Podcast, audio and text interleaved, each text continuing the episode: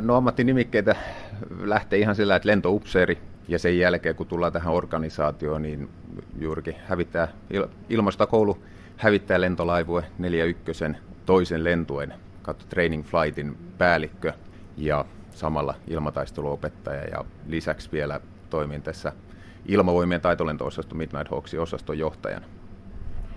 Nyt olemme sellaisessa paikassa, jossa tuolla keittiökoneet raksuttaa taustalla ja baarijakkaralle istutaan. Ja tässä edessä on aikamoinen pöytä, mitä en ole kyllä ennen nähnyt, että missään muualla olisi. Se on ihan ehtaa metallia, mutta kerro Mark Fuss tarkemmin, että mistä tämä pöytätaso on peräisin? Tämä on meidän jo poistetuista vanhemmista Hawk-kalustoista niin otettu korkeusvakaaja. Eli tämä, tämä on selkeästi tämä on vasemmanpuolinen korkeusvakaaja, joka on sitten asennettu tähän pöytätasoksi. Pieniä ilmailuun liittyviä, liittyviä esineitä asioita ollaan tuotu ja pidetään täällä laivujen tiloissa. Nämä on siis ihan tavalliset kahviotilat, mutta kun Mark Fust tulet töihin, niin mitä kaikkia sun työpäivään lyhyesti kuuluu?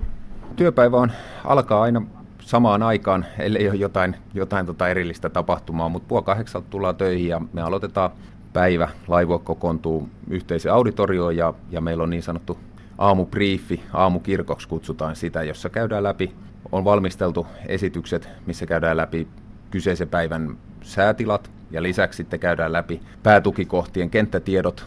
Niissä saattaa aina päiväkohtaisesti olla erilaisia muutoksia. Asioita, mitkä pitää ottaa huomioon, kun lähtee lentämään tuonne. Sen jälkeen siinä sitten lentopalveluksen johtaja, johtaja joka johtaa sen päivän lentopalvelustapahtumat, suunnittelee sen päivän lennot, kuka lentää, minkälaista lentoja lennetään, mistä koulutusohjelmasta lennetään, niin se käy sen päivän kulun. Ajatus siinä on myös sekin, että kaikilla on se sama tilannekuva, että mitä tämän päivän aikana tulee tapahtumaan. Onko näiden lentopalveluksen lisäksi, onko jotain muuta, mikä vaikuttaa laivujen toimintaan. Siitä sitten lähdetään, lähdetään niihin omiin tehtäviin, jotka saattaa sitten tilanteesta riippuen tai suunnitelmasta riippuen olla, olla esimerkiksi, jos on ensimmäisessä niin sanotussa ensi päivän ensimmäisessä lentokierroksessa lento, niin se saattaa olla, että siitä aamukirkosta lähdetään suoraan tehtävän antoon oppilaiden kanssa, käydään se lento läpi, mitä tehdään, siitä lähdetään sitten valmistautuu fyysisesti ja, ja varus, varustautumaan tulevalle lennolle, sitten se lento ja sen jälkeen läpikäynti ja sitten mahdollisesti seuraava lento tai sitten jos se on läpikäynnin jälkeen ei ole enää lentopalvelusta, niin, niin sitten on yleensä on aina tätä muuta paperi, paperitöitä, niin sanottuja admin, admin-töitä, mitä, mitä lähdetään tekemään. Eli karkeasti ottaen se, se päivän kulku alkaa sillä yhteisellä tilaisuudella ja sen jälkeen mennään sen päiväsuunnitelman mukaan. Miten omassa elämässäsi oli lentäminen aikaisemmin ennen tätä työuraa niin mukana?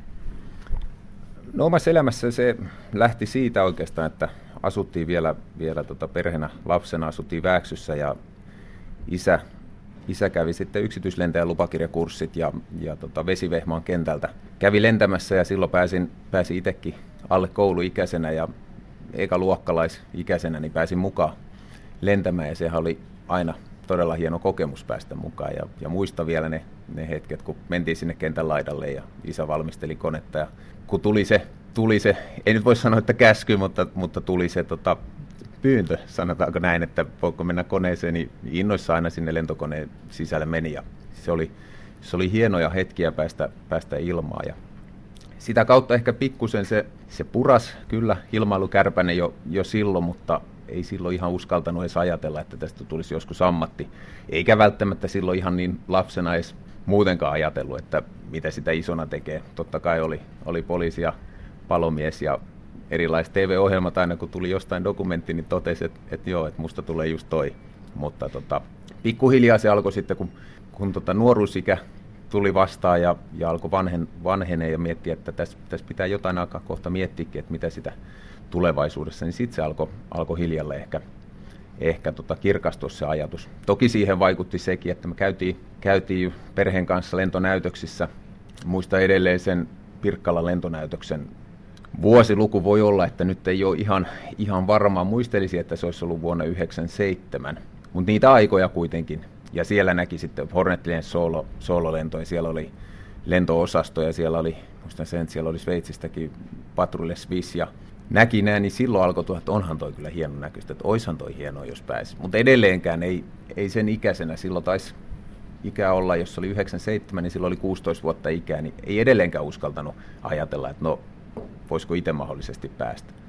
Mutta lukio-aikana oikeastaan sitten, meillä kävi lukiossa ilmavoimista myös, myös kadetteja esittelemässä ja rekrytoimassa ja kertomassa, että minkälaista tämä lentäjän työ on.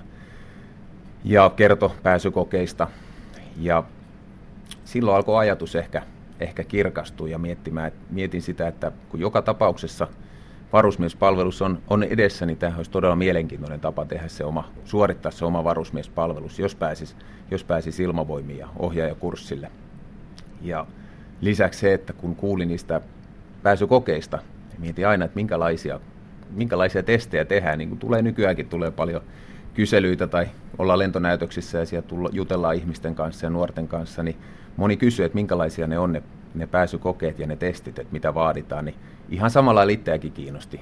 Ja osittain jopa silläkin lähti, että no käydään katsomassa, haetaan ja katsotaan ja näkee vähintäänkin ne testit, että minkälaiset ne on.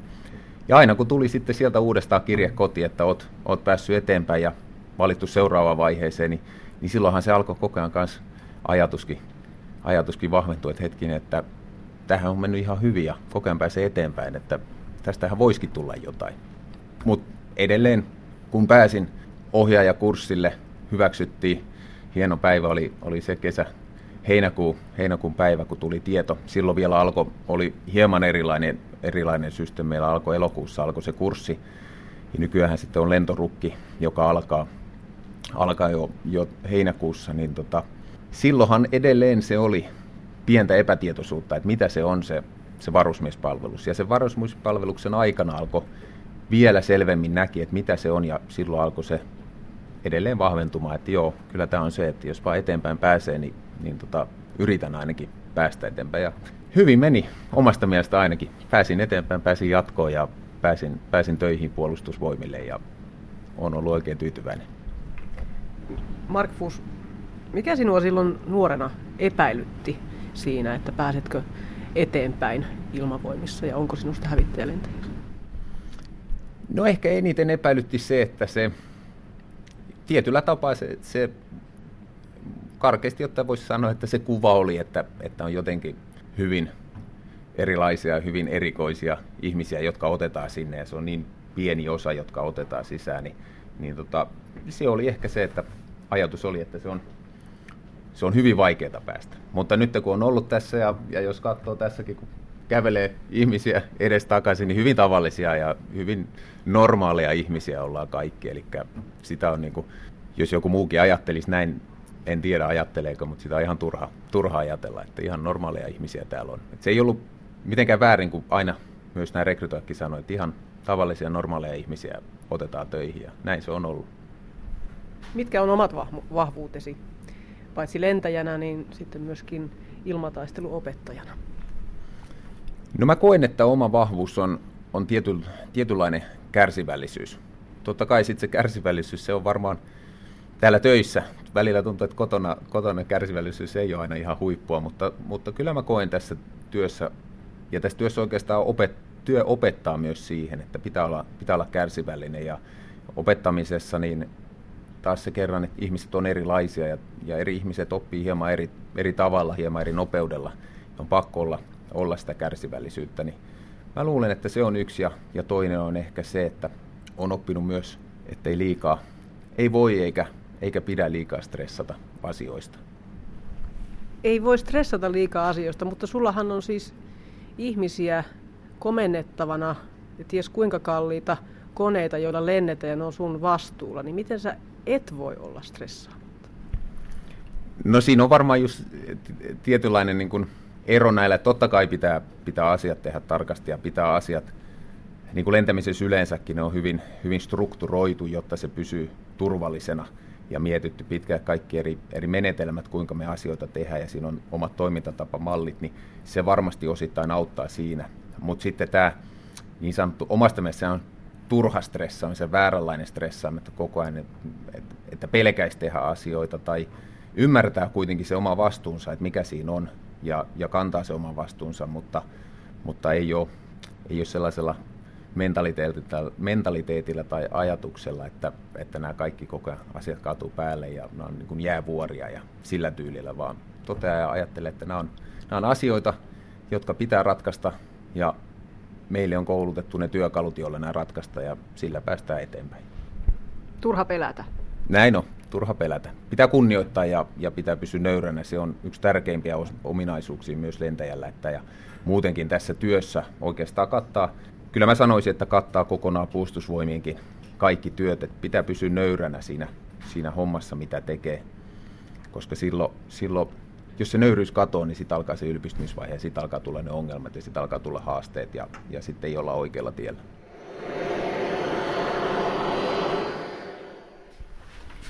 Nyt Markus näytät ihan erilaiselta kuin hetki sitten. Mitä kaikkea olet pukenut yllesi? Joo, nyt on, nyt on varsinainen työasu, eli, eli lentohaalareiden päälle, niin niitä on laittunut G-housut. Ne, jotka auttaa sitten lentäjä tuolla ilmassa, kun tulee kuormitusta, tulee niin sanottuja G-voimia, niin, niin täällä olevat g sisällä olevat ilmataskut täyttyy ilmalla, joka sitten puristaa, puristaa pintaverisuonia lihaksissa, niin puristaa kiinni ja estää, ettei sinne mene sitä ylimääräistä verta, vaan ja se jäisi juuri enemmän tänne yläkroppaan ja aivojen käyttöön. Ja tässä nyt näkyy, näkyy tämä letku, joka, joka on yhdistetty, tulee pois tuolta g yhdistyy meidän niin sanottu ryhmäliittimeen, jossa on myös, myös toinen letku ja radiojohto. Eli tämä toinen letku on sitten taas kuskille, kuskille hapenottoa varten, eli sieltä tulee se happi hengitysilma kuskille ja sitten tämä ohuempi letku, niin tämä on sitten radiojohto, eli mistä saadaan sitten ilma, ilmassa, ilmassa niin kone pystytään puhumaan lennonjohtajille ja pystytään puhumaan takapenkin tai etupenkin välityksellä, niin tämä menee myös siihen koneeseen kiinni. Eli tässä on ne ehousut. Sitten just tämä liivi, mihin se happiletku ja radiojohto tulee, niin tämä on sitten toinen. Puetaan päälle tässä liivissä, niin, niin on sitten myös, myös niin sanottu ää, pelastusliivi. Eli jos, jos tulee hyppytilanne, niin joudutaan hyppäämään ja, ja päädytään veteen, niin, niin tämän voi joko itse laukasta tai sitten se laukeaa vedestä, kun päästään veteen kosketuksiin, niin sitten se laukeaa. Tähän tulee sellainen pelastus, pelastusliivi pään ympärille, joka sitten pitää, pitää ohjaajan pinnalla ja pitää myös sen pään pinnalla. Oikeastaan sitten kädessä, kädessä mulla on nyt kypärä, mikä on myös erittäin tärkeä, eli kypärä lähtee myös mukaan, mukaan koneeseen ja, ja kypärässä on sitten näkyy tämä maski, maski johon happi, happiletkun päät laitetaan kiinni, eli tästä tulee siihen maskihappeja ja sitten siinä menee ympärillä tämä radiojohto, jotka on johdettu sitten kypärään ja täällä on kuulosuojaimet ja niissä, niissä on sitten nämä radioliittimet, eli kuullaan sitä puhetta ja samalla estetään myös sitä, sitä meteliä ohjaamassa, joka on kyllä ihan kohtuun kova, eli pakko siellä on kuulosuojaimet olla.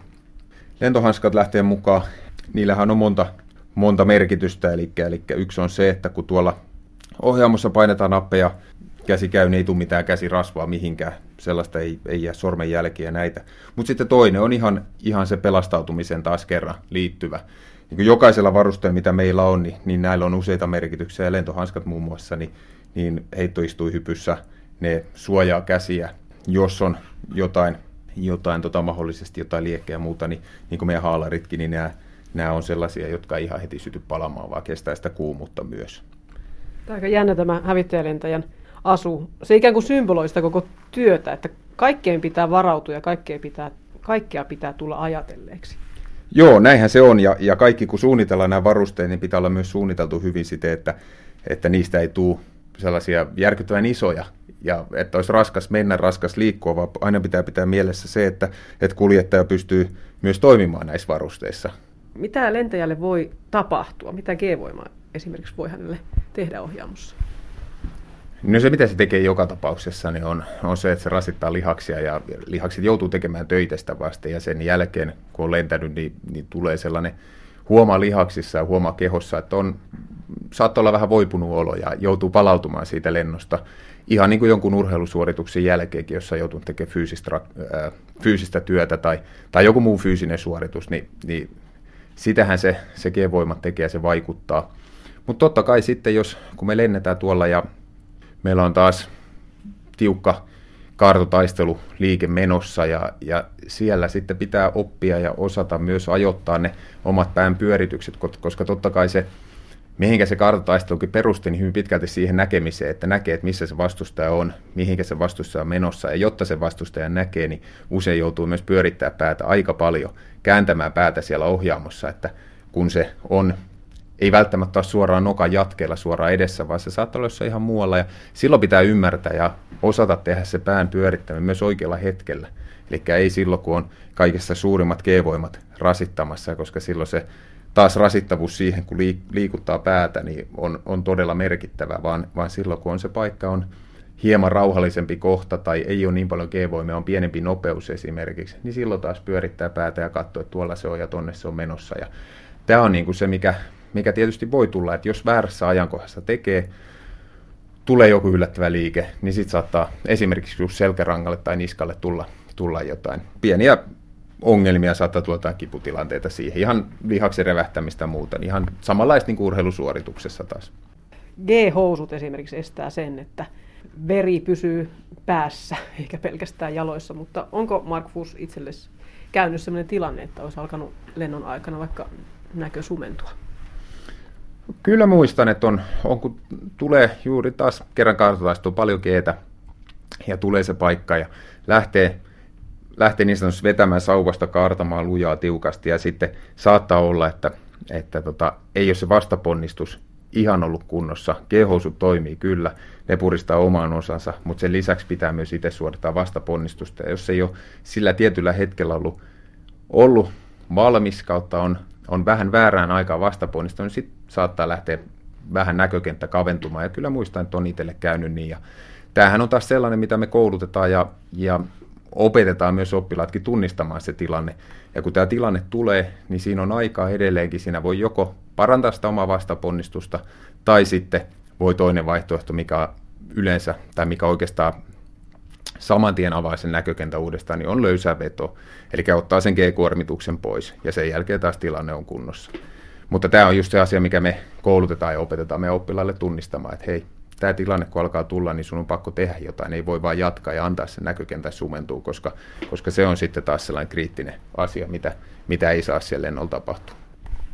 Ilmavoimat täyttää tänä vuonna sata vuotta. Mitä sä ajattelet, Mark Fuss, omasta työnantajastasi nyt? Omasta mielestäni on, on ollut kyllä hyvin tyytyväinen ja voisi sanoa, että, että tota satavuotisella kokemuksella tässä mennään. Totta kai se oma ura, ura ja aika tässä, tässä satavuotisessa ilmavoimassa niin on, on hyvin pieni ja hyvin, hyvin lyhyt osuus siitä koko sadasta vuodesta. Että tota, siihen nähden niin, niin se aikaisempi osio, mikä on ollut, niin, niin se on sitten taas historian kautta tullut tutuksi. Mutta tota, kyllä mä itse taas omasta puolesta, mitä, mitä voin sanoa, niin on ollut, on ollut tyytyväinen uravalinta ja on ollut tyytyväinen tähän, tähän työhön, mitä on, on saanut tehdä. Sulla itsellä on myös sveitsiläisiä sukujuuria, niin miten nämä kaksi kulttuuria, eh, sveitsiläisyys ja suomalaisuus, niin on sun omassa elämässä näkyneet tai näkyvät nyt? No siinä on, tietysti on, on Suomessa, Suomessa koko, koko ikäni käytännössä asunut, niin sitä kautta on, on jossain määrin ehkä sekoittunutkin tämä, mutta, mutta kyllähän sieltä varmasti Sveitsistä on, on tämä tietty kurinalaisuus ja, ja sellainen järjestelmällisyys niin, niin tullut mukana, mutta tota, en oikeastaan pysty sanoa suoraan eritellä, että mikä, mikä olisi sieltä. Ja toisaalta tästä, kun, jos, jos miettii siltä kannalta, että meillä on myös ilmavoimat ja, ja puolustusvoimat organisaationakin kehittänyt, kehittänyt korkealle organisaatiokulttuuri, jossa on määritetty, kuinka asiat tehdään ja millä tavalla. Ja varsinkin lentämisessä, jos mietitään, ne on hyvin selkeästi strukturoitu, ne on selkeitä asioita, missä järjestyksessä asiat tehdään, mitkä pitää olla tehty mihinkäkin mennessä, niin, niin ehkä itse näen enemmän jopa siinä, että se koulutus ja, ja tämä ja tämä työkulttuuri on tuonut sen, ja nämä asiat, mitä just äsken luettelin, että sen järjestelmällisyys ja muut, niin ne on, ne on enemmänkin ehkä juurikin tullut tämän, tämän työn kautta. Mark Fuss, sinä toimit sotilasammatissa, ja tässä on käynyt ilmi, että se on monella tavalla vaativaa ja vaatii ihmiseltä henkisesti ja fyysisesti, mutta kuinka usein kohtaat sitten sellaista kommenttia, että sinua ei arvosteta nimenomaan sen takia, että työskentelet armeijassa? En muista, että olisi, olisi tullut vastaan sellaista kommenttia. Ei ole, et, et joko, joko tällaiset henkilöt on sitten ollut hiljaa katsonut, että on parempi, että, että ei tuo tätä asiaa esille, tai sitten ei ole, en ole vaan törmännyt, että tota, ei ole, en muista, että olisi ikinä sellaista jyrkkää mielipidettä tullut, että mikä tämä asia on ja minkä takia näin, ei ole tullut vastaan. Ja siihen mä oikein tyytyväinen. Ja kyllähän tutkimuksetkin on osoittanut, että kyllähän Suomessa on maanpuolustustahto on, on korkealla. Ja täällä tiedetään, että minkä takia, minkä takia meillä on puolustusvoimat ja, ja minkä takia me tehdään tätä työtä. Ja mä luulen, että, että se, on, se on ihan kaikilla kyllä kirkkaana mielessä ja, ja sitä kautta myös se veteraanien arvostuskin on, on, on korkea, kun tiedetään, mitä he on tehnyt aikanaan ja minkälaisia uhrauksia he on joutunut tekemään tämän kaiken takia. Miksi itse toimit sotilasammatissa? Itse on sotilas, sotilasammatissa, koska, koska tota, ää, pidän tästä työstä ja, ja pidän myös, myös tätä työtä arvokkaana ja tärkeänä, mitä tässä tehdään. Totta kai tässä valmistaudutaan pahimman varalle, mutta hyvin paljon tehdään myös ihan rauha-aikana ja siviili, siviilitoimijoiden kanssa yhteistyötä ja, ja sitä kautta niin koen tämän työn, työn tärkeäksi ja merkittäväksi ja sen takia on tässä ammatissa. Miten paljon oman elämässä aikana olet ajatellut sellaista asiaa kuin sota? Ähm, kyllähän totta kai se on tullut, tullut mieleen eri, eri tilanteissa ja varsinkin, no hyvä esimerkki totta kai on koulu. Koulussa puhutaan historiasta, on käyty sotia läpi totta kai sitten maanpuolustuskorkeakoulussa, kun opiskeli, olin kadettina opiskeltiin, niin niin käydään näitä asioita läpi ja, ja kyllähän silloin sitä ajatellaan eri kantilta ja, ja mietitään, että minkä takia näitä on, on sattunut, mitkä on nyt ollut niitä syitä ja minkälainen se maailmantilanne tällä hetkellä on ja, ja vastaan. Kyllähän niitä tulee ajateltua, mutta luulen siltikin, että, että edelleen aika lailla samalla tasolla tai samalla, samassa määrissä kuin ihan, ihan normaali tai niin sanotusti normaalit siviili, siviilihenkilöt. Miten rauhaa voi mielestäsi pitää yllä?